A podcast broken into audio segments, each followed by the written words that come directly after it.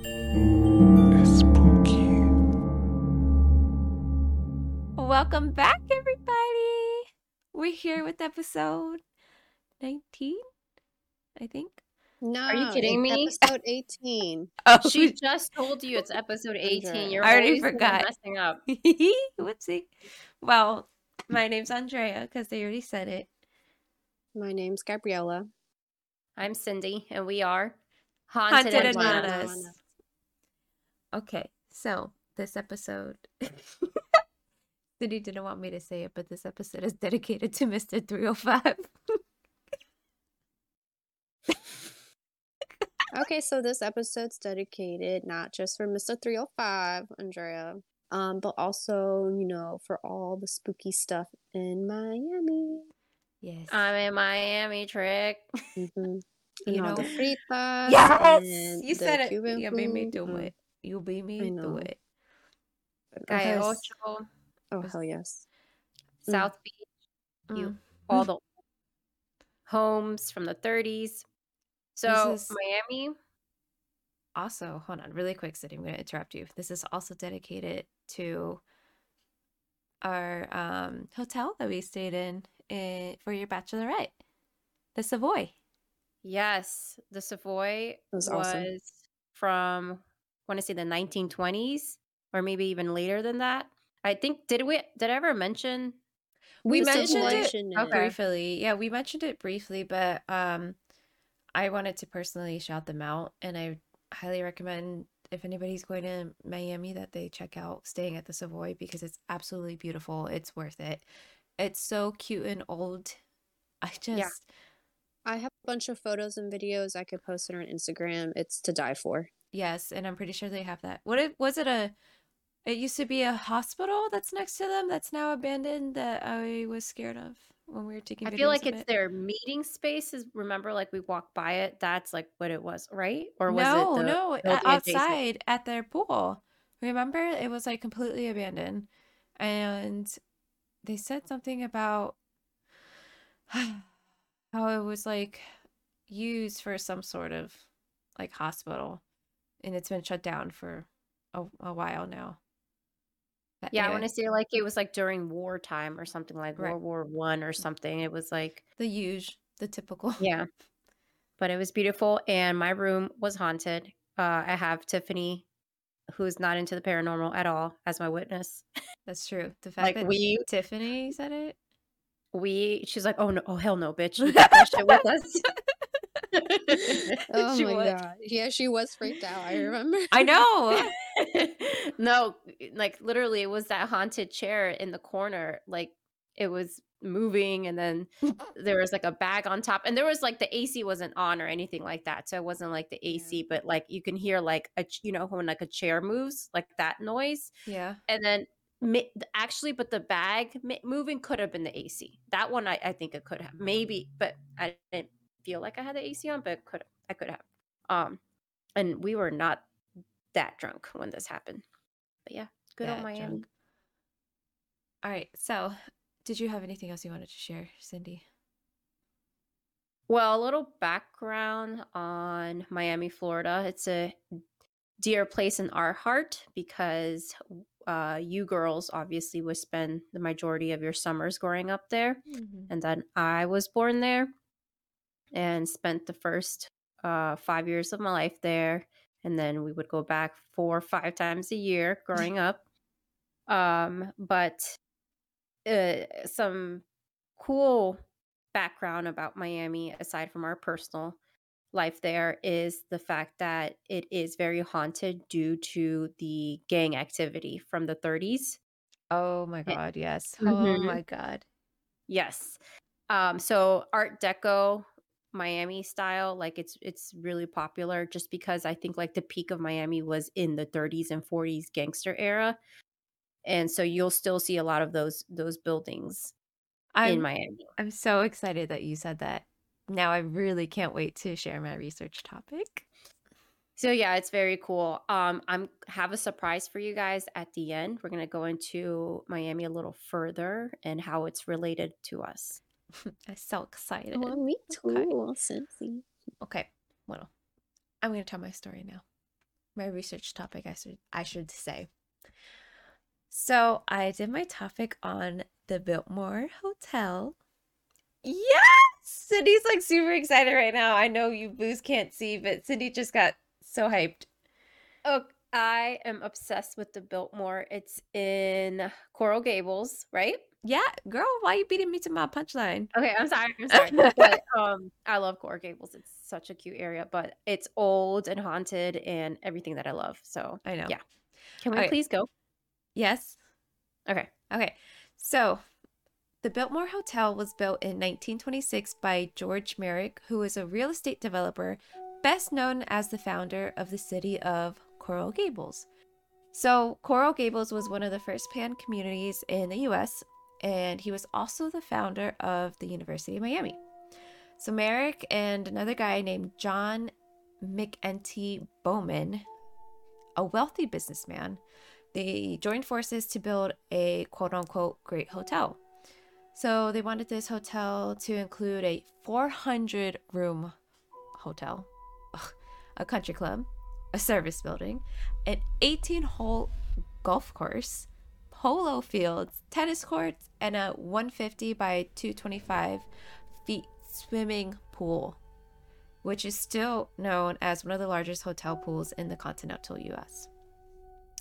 So, this hotel was known as a luxurious golf resort, and they would host fashion shows, galas, and um, they were really known for their water shows, as it was the largest pool in the world for its time.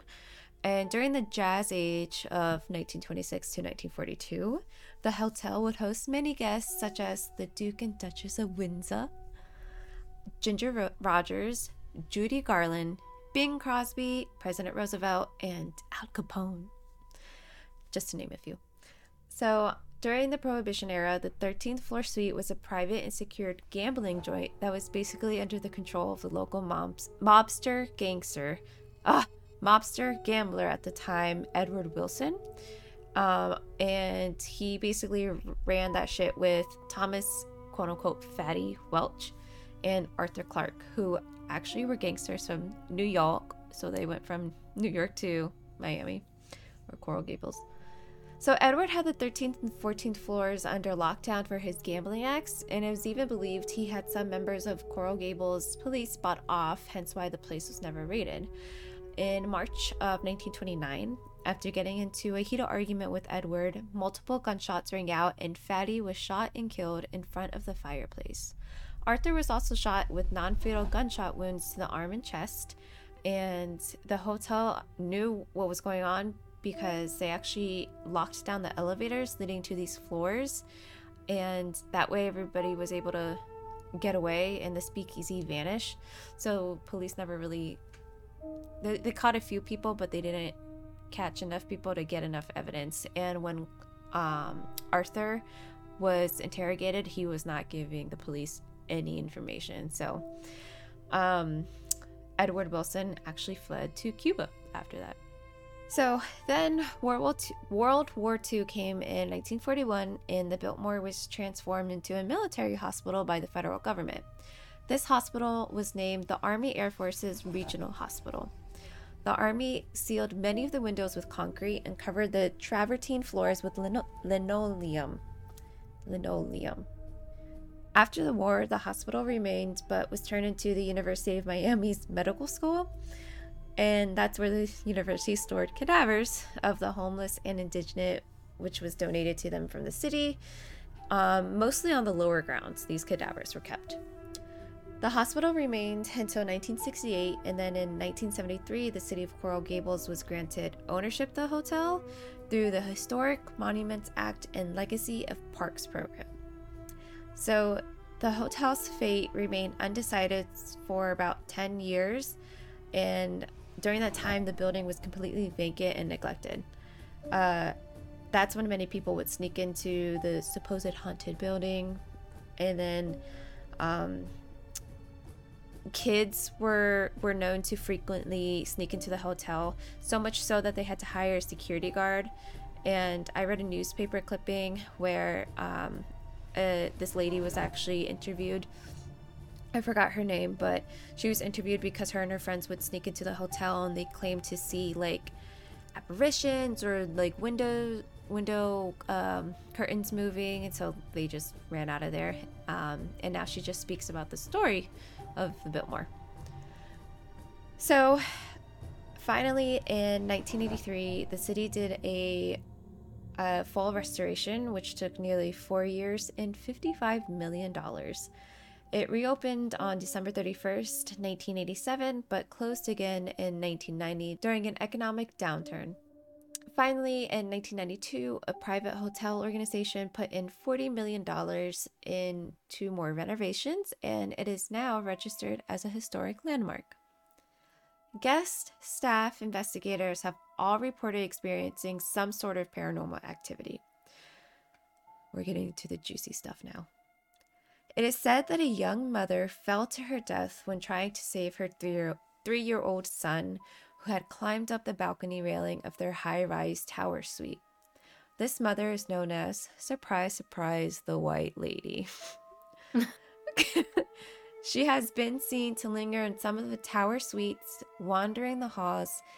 She even sits on some of the guest beds, and sometimes you can see her rushing around the balcony where she accidentally fell to her death.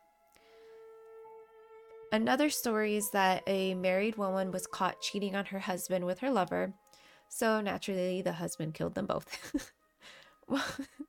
that was all that I was able to find on that topic. While the building was vacant from 1973 to 1983, people would be able to look into the building while standing on the golf course, and they would be able to see the windows open and close by themselves see mysterious lights through the windows, and they could even hear the sound of music coming from the hotel. Authorities were sent in when reports of these sightings were heard, and 14 police officers with dogs and two detectives were sent in to find the trespassers. Police were unable to find any culprits, but they did experience paranormal activity. So they heard breaking glass, witnessed the windows on the top floor open and close by themselves, and also saw apparitions fleeing down the hallways. Their dogs also sensed entities and ran out of the hotel. So, guests have been teased by entities who open and close doors and play with the lights. People have also woken up to see male entities dressed in hospital gowns looking at them. These entities have also been seen wandering down the hallways but disappear as soon as people see them. A transparent couple has been seen dancing in one of the ballrooms and vanish into thin air. Not my favorite subject for last. Many paranormal groups have seen Fatty himself, being described as a jovial spirit and having a deep appreciation for a good Cuban cigar in women. He seems to enjoy spending his a good a good Cuban cigar in, in women? No, or... and women. Oh, okay, girl. no, Hold your pulses. Wait, okay, and women. Yes, correct. Okay, yeah, not Cuban cigars in. No, no, not okay. in them. Let's say you freaky. no, fatty freak. Okay. He seems to enjoy spending his afterlife in the Biltmore as he playfully teases people by playing with the lights, doors, and taking lampshades off. Guests have heard his jovial chuckle and seen the word boo written on fogged mirrors in bathrooms. His apparition has also been seen in these mirrors. A paranormal investigation team in the late 70s has recorded EVP of Fatty, and he followed them around while breathing very heavily. And the end of the recording, you can hear him with a huge sigh. Fatty really shows his appreciation for women in the elevators. A special key is needed to get to the 13th floor as it's usually reserved for special occasions and famous guests, but if Fatty finds you pretty enough, he will bypass the floor you pressed and take you straight to the 13th floor, where people have heard laughing, talking, and the smell of cigars. Not only that, but they can feel a strong presence standing very close to them. Sometimes the elevator doors will shut on men if a woman gets off on the 13th floor, so she is left alone on that floor. Yes, yes. Waitresses who work in the restaurants have experienced the door to the dining room open for them while their hands were full, believing it to be Fatty as he is such a gentleman. So, Fatty was known in his living life, I should say, to be very happy-go-lucky person, basically. Um, he was described as a gambler, for one, and obviously he loved the women. Um, he loved to drink. He loved to just play around, and I believe he stays in this hotel because so many people come specifically to this floor because this is the floor where they have parties and stuff. So, of course, he's having a ball in his afterlife. But that is the story of the Biltmore Hotel.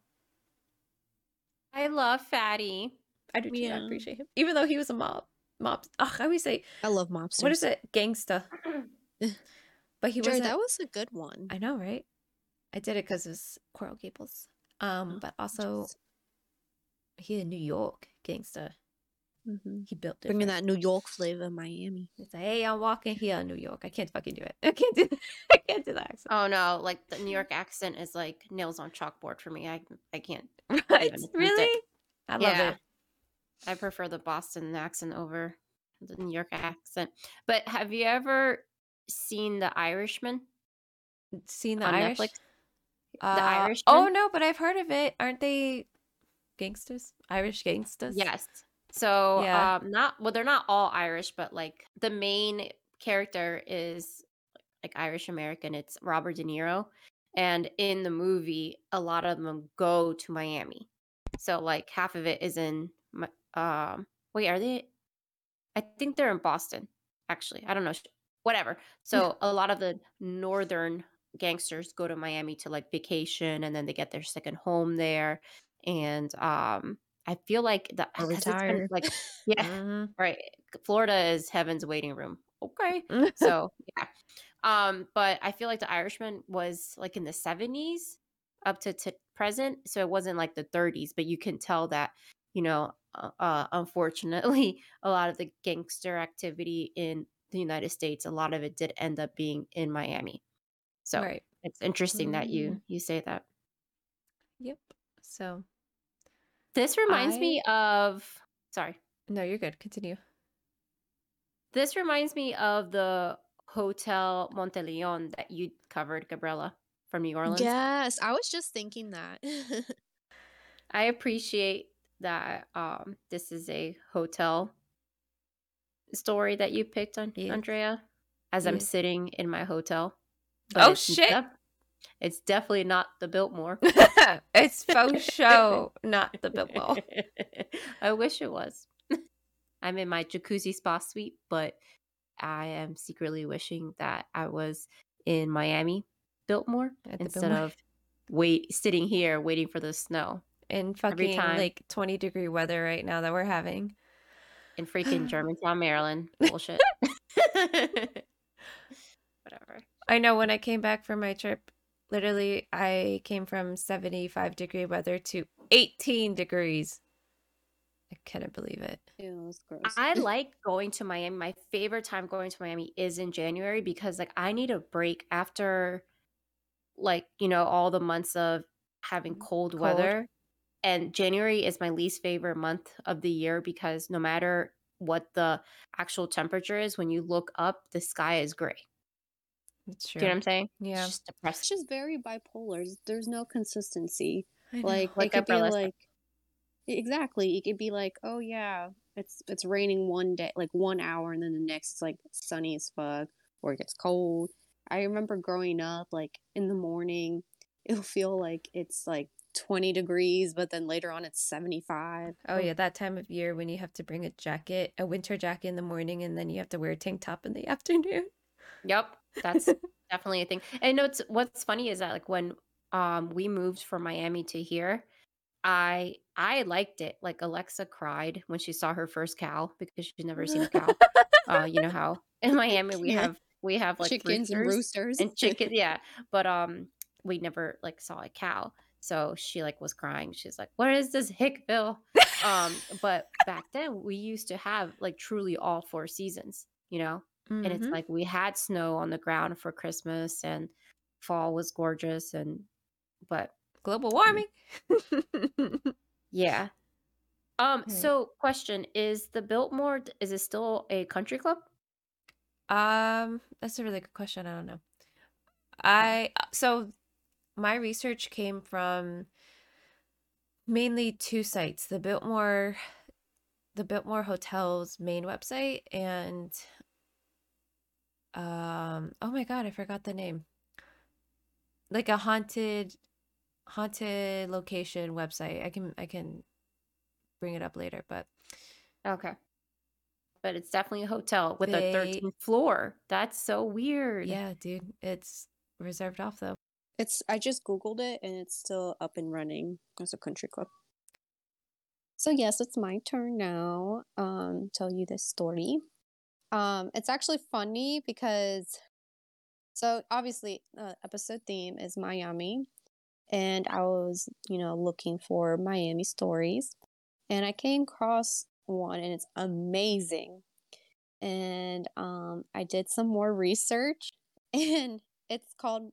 The story is based off from Miami University. I'm like, Uh-huh. oh my god, yay! Wow. And then um, turns out, Oh, cool. Because the founder of the Biltmore is also the founder of University of Miami.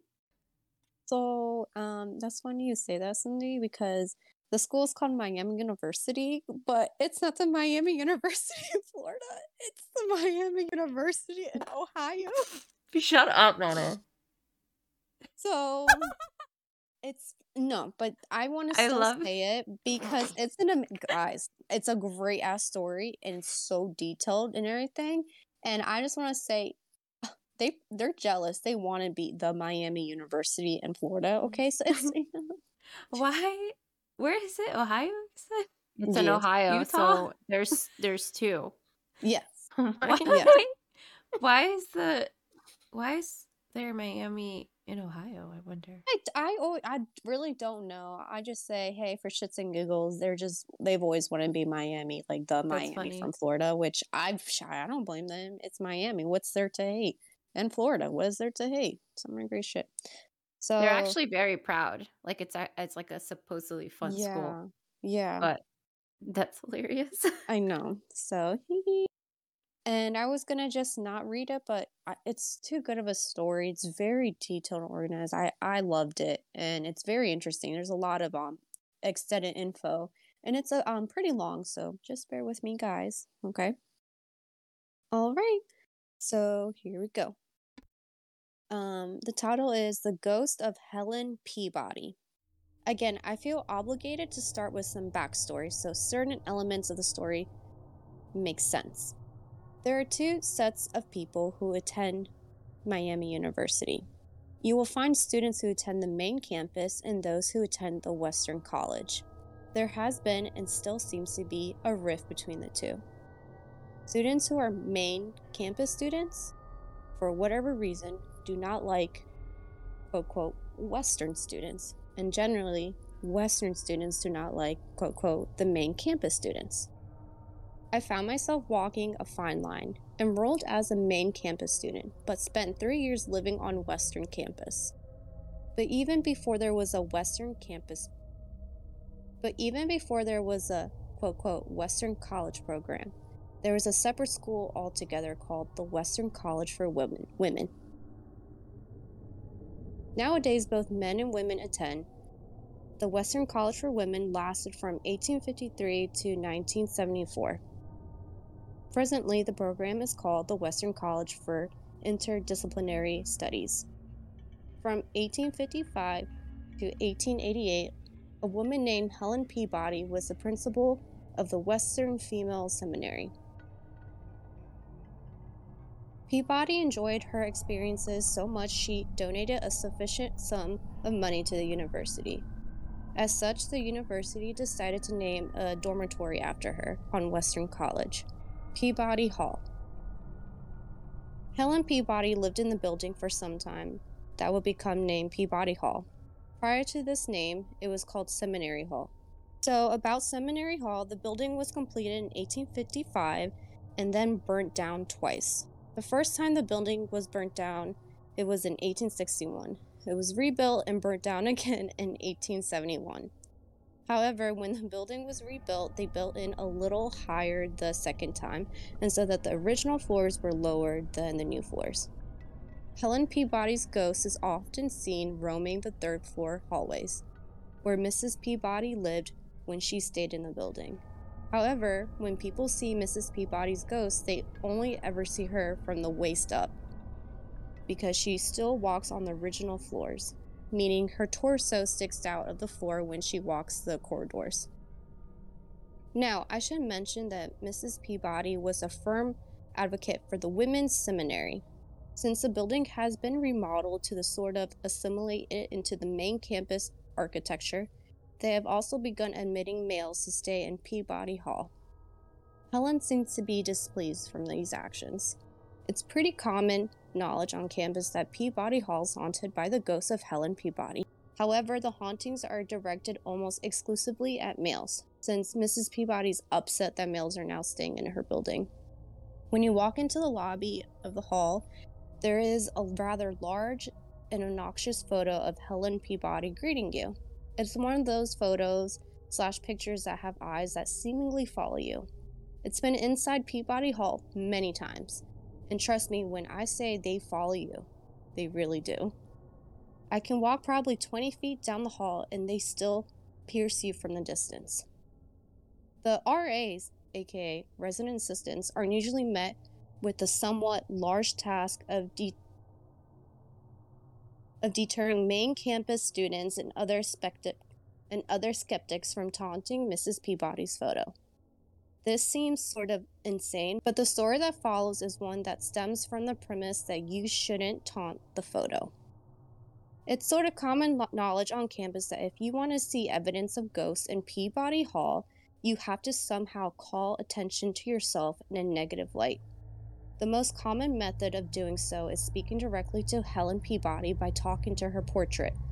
The story I'm about to tell you is directly from the student newspaper and was a secondhand account told to me by a good friend of mine of the victims.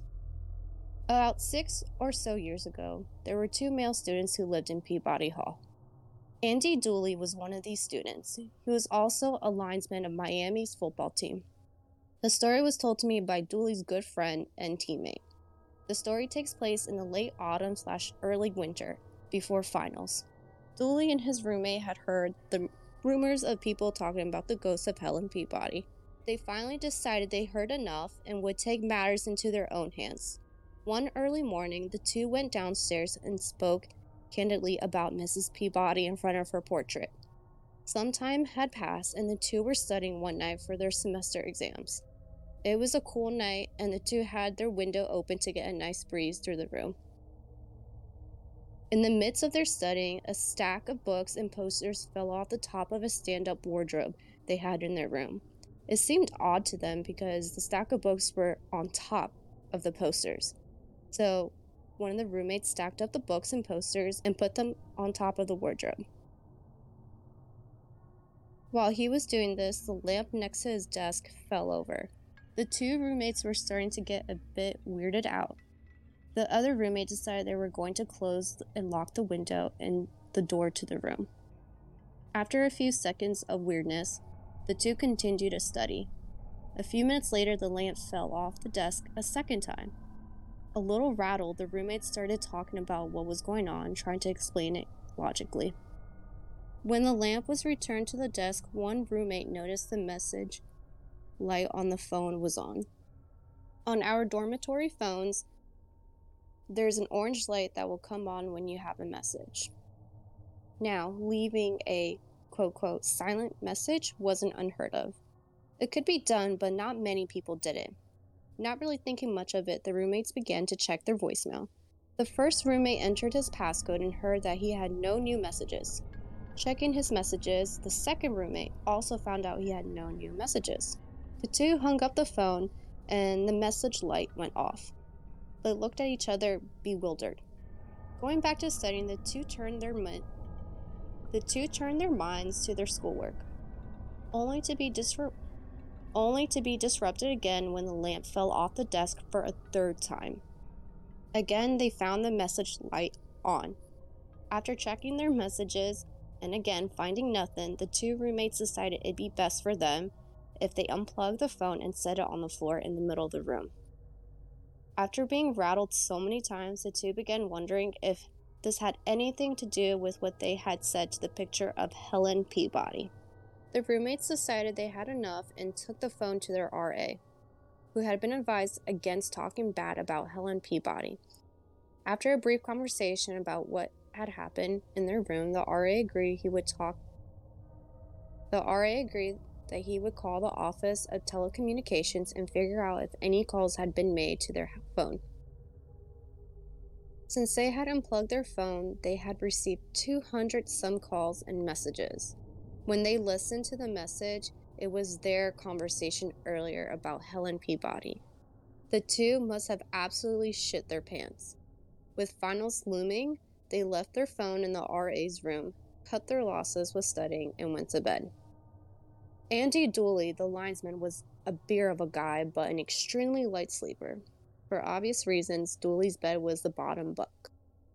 The other roommate had been sleeping soundly for a couple hours when he was awakened by a loud thud from the wardrobe again. Having enough, he jumped out of bed and turned on the lights and started yelling at Dooley to get up. Nothing. Dooley was not budging again. Dooley was normally a light sleeper. The roommate started flipping out and began violently shaking Dooley, yelling at him to get up. After no avail, the roommate turned to leave his room. Halfway to the door, Dooley sat straight up in his bed, eyes closed, and began saying nonsense in a weird language. The other roommate was totally freaking out and went into another room down the hall to get some sound sleep. The next morning, the two roommates rehashed the previous night's activities. The roommate had left the room, asked Dooley if he remembered anything weird about last night. Dooley shook his head violently and started recounting the tales from the phone and lamp. The other roommate cut him off and told him about how he's trying to wake Dooley. Dooley said he did remember something odd. In his sleep, there was a woman standing over him, holding him down in his bed. Dooley said he tried to sit up but was being held back by this woman. The two apologized to the portrait of Helen Peabody first thing in the morning and had a relatively normal rest of the year in Peabody Hall. And that is the story of Helen Peabody of Miami University In in Ohio. fucking Ohio. Not, Not to be confused with Miami, Florida, which is what this episode is based on. But I'm glad that you found this story in your research. So next time we Nana. do hauntings in Ohio, Nana's gonna have to do something from Florida. right? like, hey. That was a good story though. It was. I was actually kind of spooked out. It reminded me of my times in college, you know, when I was living with Kara and we had like a haunted um dorm room. So Yes, I was thinking of that's- that. That's for another time. but also it really reminded me of Mona Lisa because you know our Mona Lisa upstairs just stares at us. Oh, it just stares at you. yeah. Yeah. whenever you But- walk. First of all, I just want to say the roommate when he was trying to wake up his, you know, um, roommate, the football player, and he was just like wouldn't wake up, and he stood up and his eyes were closed. He's just like, uh, okay, and went to somewhere else to Girl, another room to that. sleep. I would have been screaming. I'm like, oh my god, and like getting the RA involved. Fuck that I shit. used to I used to do that um when I was little. I would I like would find myself like kind of like feeling like I was rocking back and forth and like waking up and then like I like wake up and I don't know what I'm doing. And then like finally after a couple of seconds I realize I'm staring at the wall sitting up. And then like you or Leia like would be sleeping next to me. And I'd be like, okay, I'll go back to sleep now. You creepy ass kid. you used to do that. I do remember that. Yeah. Yeah, the only right? thing I remember you doing is farting in your sleep all the time. That too. That too. Yes. Some things never change. For Alejandro. I had an ex that would always uh wake me up because he was like, "You farted again." I was like, "Don't wake me up." they just suffer in Oh. silence. Just accept it. Like, why are you bugging me? Don't wake me up. Right. I think we all hate to be woken up. Mm. Yeah. Another thing from my story, these dumbasses, like that's a lesson learned. When the RAs, especially the RAs, are telling you don't fuck around with this portrait about the ghost stories and like letting listen. them know, like fucking listen. There's a reason behind it. Mm, I Things wouldn't. happen for a reason. I'm like, they're just RAs. Eh? They get discounts. No, mm, I know. My friend from college, um, his name's Moises. He was an RA. We always talked about the struggles of being RA. I'm like, at least you, you get some money back. right. God, I can I don't know how he did it. Anyway, that's a really good story, Sissy. Thanks, you. Gabriella. Yeah. Okay, so we're going to go to the listener portion now.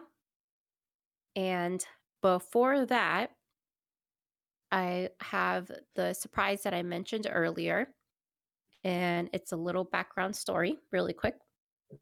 So, as you know, growing up in Miami, we have obviously a lot of family members in Miami, like a huge, huge family and uh, we all grew up with each other like you know someone would one person would babysit like all of us right? Yeah. and then it was just a muck. Um and we would all be at Tío Juan's house in Little Havana and I was like the youngest one. I was a baby so our great grandmother her we call her Mama Concha. Mama Concha used to babysit me.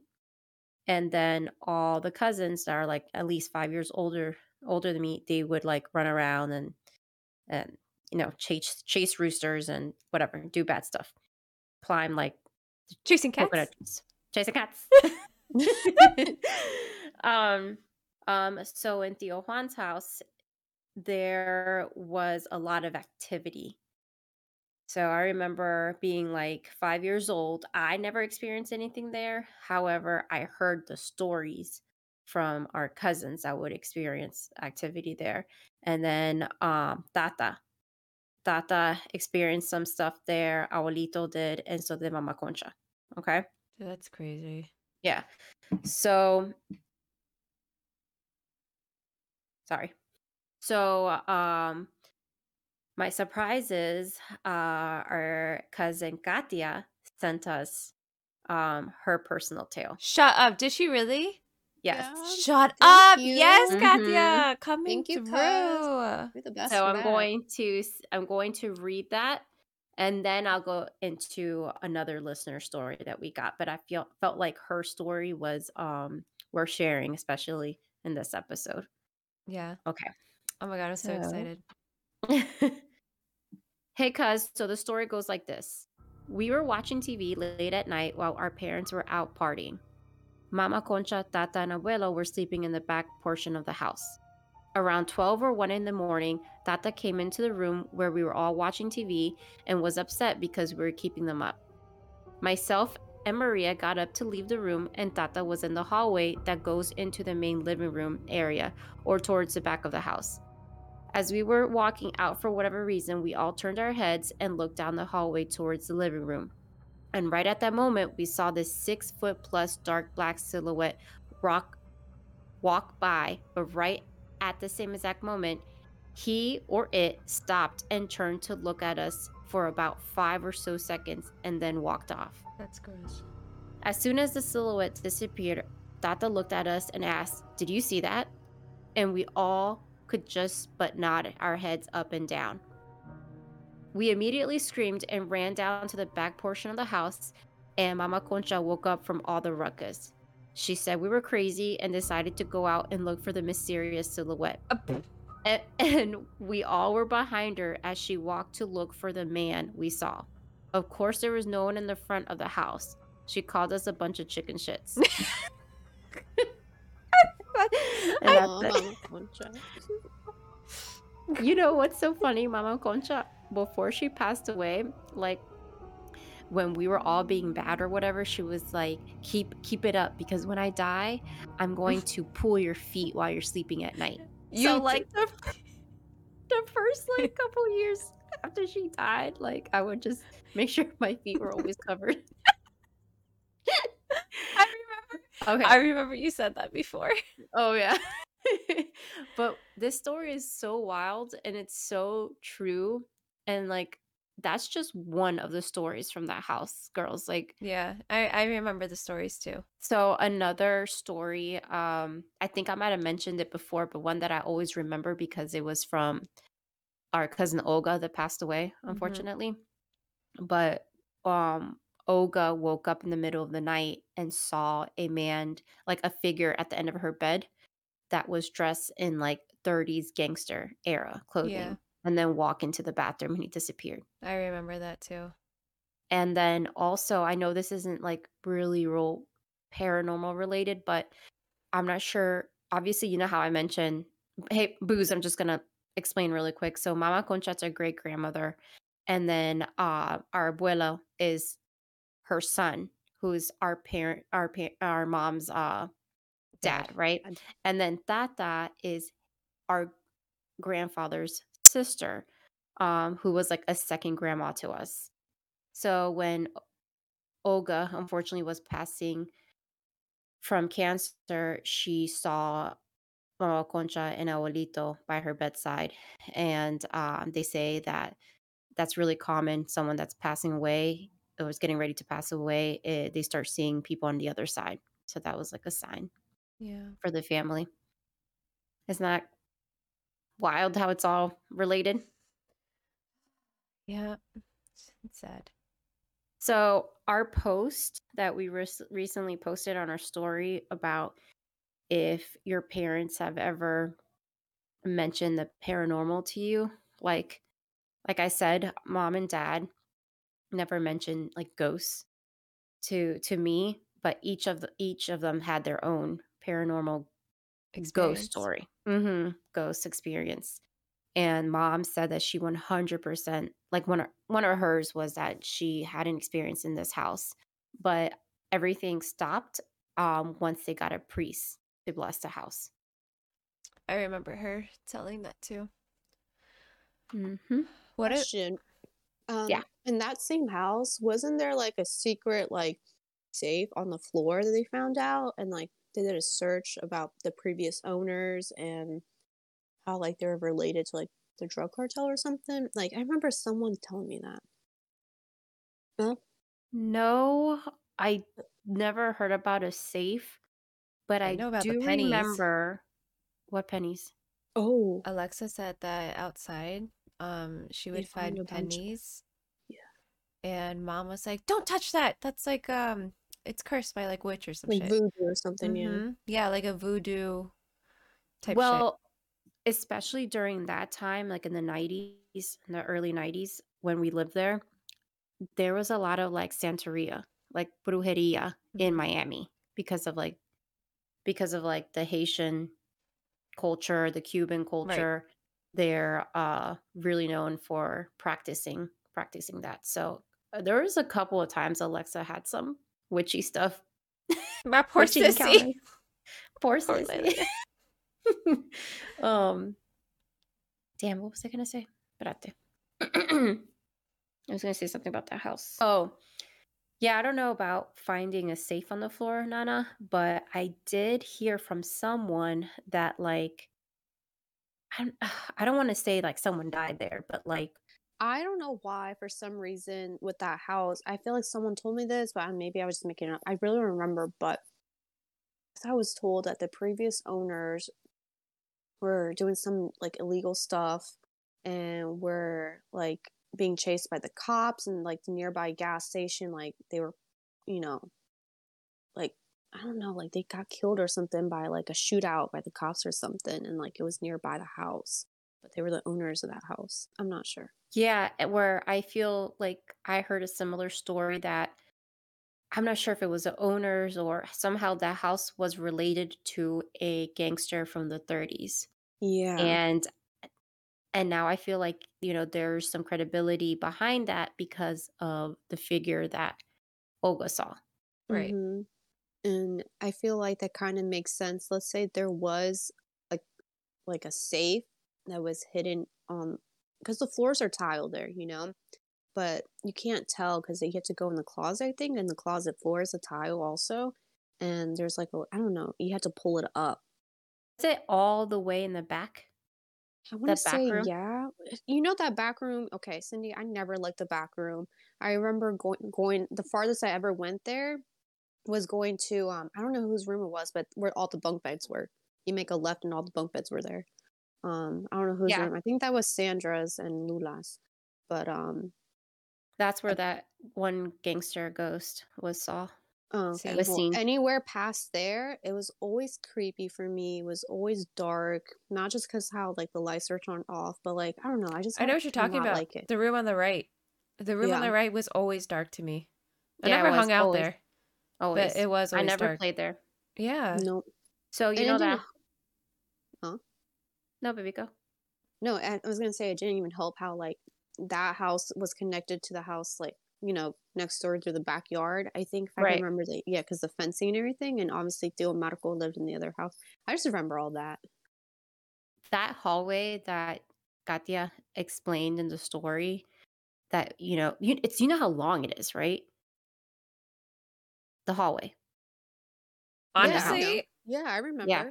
So as like I'm reading the story, like I can visualize this. And did you ever like look down the hallway to like to look at the back part of the house and never get like chills? like looking towards the bathroom. I just said that. Yes. I always get freaked out. That's why I never went back back there. I see the hall. I can literally visualize it right now. I didn't even go back there at all. I don't think I ever have, but because the farthest I ever went close to that area, besides going to the room on the left, one of the bedrooms, like it was to the curtain because it was covered by curtains, right, Cindy? Like there wasn't. Yeah, I feel like at one point it was yeah, one exposed, point. but yeah. most of the time it was covered. Yeah. hmm But sometimes it was exposed. I do remember because there was like it was also like a little tiny storage area, so there was always stuff there. But it was always spooky to me, and I didn't fuck with that area at all. And I just felt weirded out and like scared. I just feel like I, I remember thinking like, can't y'all just add a light no matter what time of the day it was? It was always hallway was dark. always dark. Always. yeah. No, I I I know. I remember it. And I know like back in episode one, we were talking about like how we got into the paranormal and how I was little and started watching like ghost shows on like from the History Channel. Yeah. But I remember like talking about these ghost experiences from like my Miami days. So really, really, I think that's where like it started. It all I started. started yeah, I started with our great grandma, our abuelito, and tata, and then all the experiences our family had. Truly. It's weird. Our family has had a lot of experiences. I know. Now I need all of them to send us their ghost stories. Right. I know y'all Like cousins are listening to this. Come on. like I mentioned, I do have one more listener story. So I'm going to go ahead and get into that right now. Hola, hermanas. My name is Joe Torino. I'm a paranormal investigator with War Party Paranormal. We are the largest paranormal team in Florida and are based out of West Palm Beach. We help people who are experiencing paranormal events in their homes, businesses, etc. And we also hold the public ghost hunting events at some of the most active locations around South Florida. This story takes place at one of my favorite places to investigate the very haunted Gold Coast Railroad Museum. First, a little background on Gold. First, a little background on Gold Coast. The museum, as well as Zoo Miami, sits on the grounds of what was once the site of the Naval Air Station Richmond, NASR, the second largest World War II airship base in the United States that operated between 1942 and 1945. On September 15, 1945, a hurricane caused a fire in one of the hangars. The, the fire quickly spread the two other hangars and destroyed the hangars, blimps, 36 planes, and 150 cars. Oof. There were also several confirmed deaths from this event, but an exact number had not been released by the Navy. Back in August, my team, War Party Paranormal, had a private overnight investigation at this massive complex. Besides myself and my teammates, Mike, Eric, Ernesto, and Tim, we were joined by investigator and blogger Aaron Egnatz of Hauntings Around America. As the sun set, we paired off and began our investigation. My partner for the night was Aaron. We started our night in the War World II hospital car, where the spirit of a child and an adult protector have been seen. We captured a few EVPs and had a couple of hits on our devices, but nothing too crazy. From there, we moved to what's called the Jim Crow car because of its segregated seating areas. The activity picked up as we investigated this car. Aaron and I were the only people in this car at this time, and we were hearing constant footsteps as if someone was walking behind us in the baggage area. We had several cat balls light up on their own, as well as many hits on our REM pod and Mel meter, as if something was responding intelligently to the as if something was responding intelligently to the questions we were asking. We also received several Class A EVPs. One of these stood out against the rest. We asked, Are you upset that we are here? The response our digital recorder picked up said, You're in danger. At this time, we did not realize that this was a warning for things that would occur later that night. We wrapped up in the Jim Crow car and moved to an area that none of us investigated before the mechanics room. The mechanics room is located in one of the few remaining buildings from the original base in an area that the museum staff tried to avoid. They have reported hearing strange sounds, objects moving, and just an overall feeling like someone is watching them. Aaron and I walked into the darkness of this area and began our investigation. I set up a full spectrum night vision camera in the front section of the room to capture our investigation, to capture our investigation and hit the record button. We set up a few devices around the room and began recording on our digital recorders. At first, all appeared quiet, no hits in any devices and no EVPs. The room felt normal, but suddenly something changed.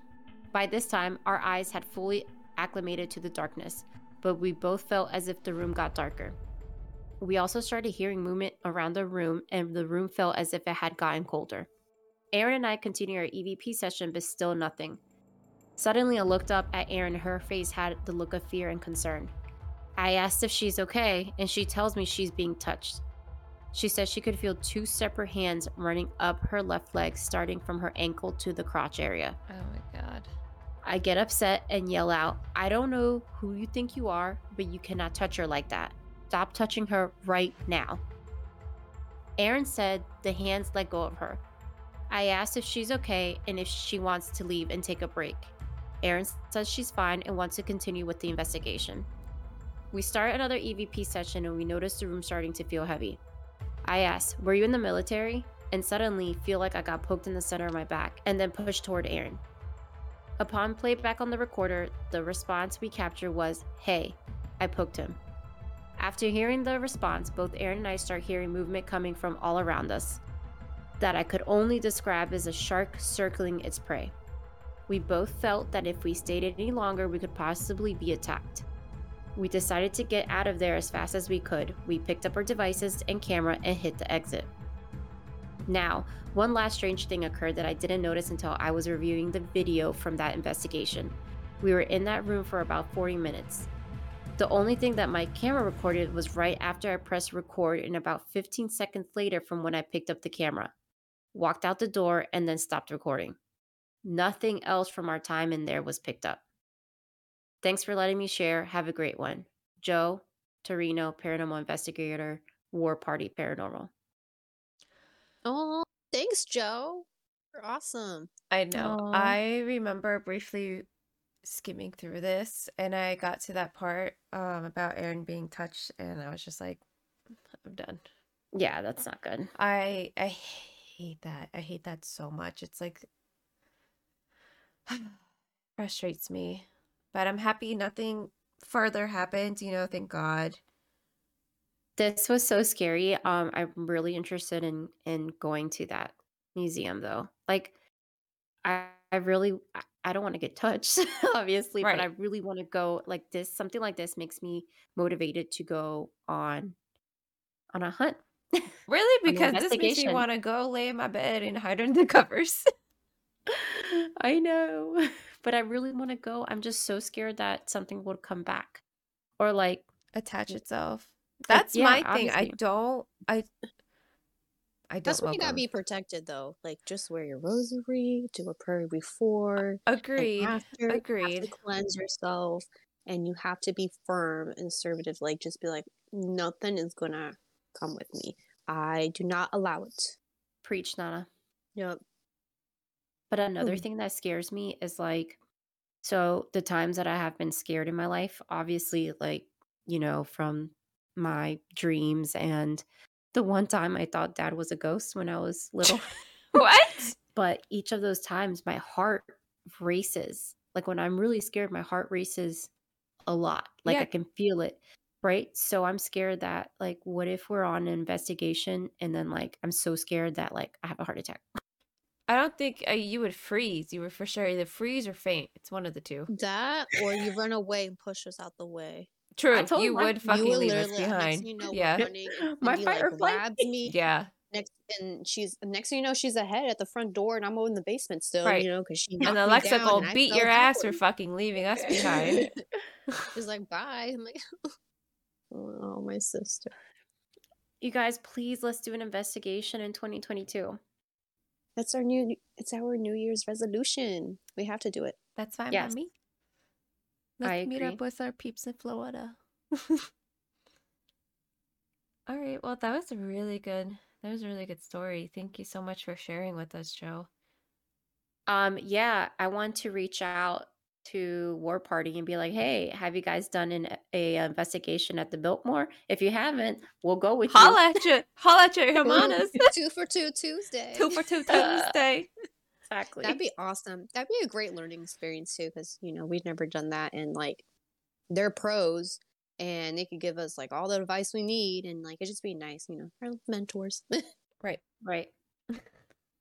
um. So also booze, as we always remind you guys, and I'm gonna remind you again, we would really appreciate um either it's your personal story or your family and or friends or strangers who cares? Like some we need more ghost stories point blank. And we really need somewhere we could you know entertain you guys too. Like you guys keep asking for more episodes but we can't continue on without your support you know? Send in you know email us dm us give us some stories we really really appreciate it we'd be really really thankful about it um and also please rate and review us we are on apple podcasts and spotify we really appreciate that. We actually keep track of that. You know, it's really nice to see everyone's um, you know, comments and any advice as well. It helps us in our podcast. Yeah. Well said, Sissy. True. All right, guys. Till next time. Yeah. Thank you, everybody, for listening. All our booze out there. Oh, don't for forget to follow us on social media. Yes, and, and we're on TikTok now. TikTok. okay. So yeah, we uh, we we uh logged into TikTok after a long time, It did. and it took a. I and I even downloaded it. What is that? Y'all hear that? Yeah, I've been hearing that. That's like the last twenty seconds. It's fine. It's a doggy. I think Oh, Nico has the zoomies. Oh, Like my buddy. oh my baby, I love it, my chocolate drop. Um, where was I? I don't even know. Oh, Oh. how we logged into TikTok and I downloaded it on my phone. That was awesome. The video you created, Cindy. Um, I got that help with un- she helped me download TikTok on my phone, and together we created our first video slideshow, whatever you call it, TikTok thing. Tik- That is- Literally called it TikTok. It's this TikTok, girl. She said we, God. we went on PowerPoint to create the slideshow. so I luckily- um Oh, sorry, Sissy. Continue. no no. So luckily, say it again. So luckily, we didn't get any phone calls from some vacant rooms claiming that they needed help. Thank God, because we were Oh, there wow. for like the what is it? What do you call? It? What do you guys call it? Night audit or graveyard No, shift. the graveyard shift. Yep, we were there. in the Those Yeah, are fun shift. Thanks. shifts, I feel like. Thanks, COVID. Thanks, COVID, for uh, keeping me short staffed. me as a general manager working the graveyard shift. Appreciate it. But I got a lot of stuff done. Um, yeah, and so my New Year's resolution is to get on TikTok and learn. Yeah, you can start by watching the videos I send. Uh, okay. All right. Well, thank you everybody again for listening. Tune in next time for episode number 18. Oh, and Andrea, this is episode 18. No! I swear Andrea, to you're so stupid, young. I swear. okay. Booze, listeners, tune in next time for episode 19. And again, special thank you to our amazing cousin Katya for her story and submitting the story. And also Joe. That was awesome. Yeah. Your thank you everybody who sends them sends I- it in. Yeah, it's been awesome. Great. Yeah. All right. All right. Adios y vaya con Dios. Bye. Bye, Adiós y Y vaya, vaya con con Dios. Dios.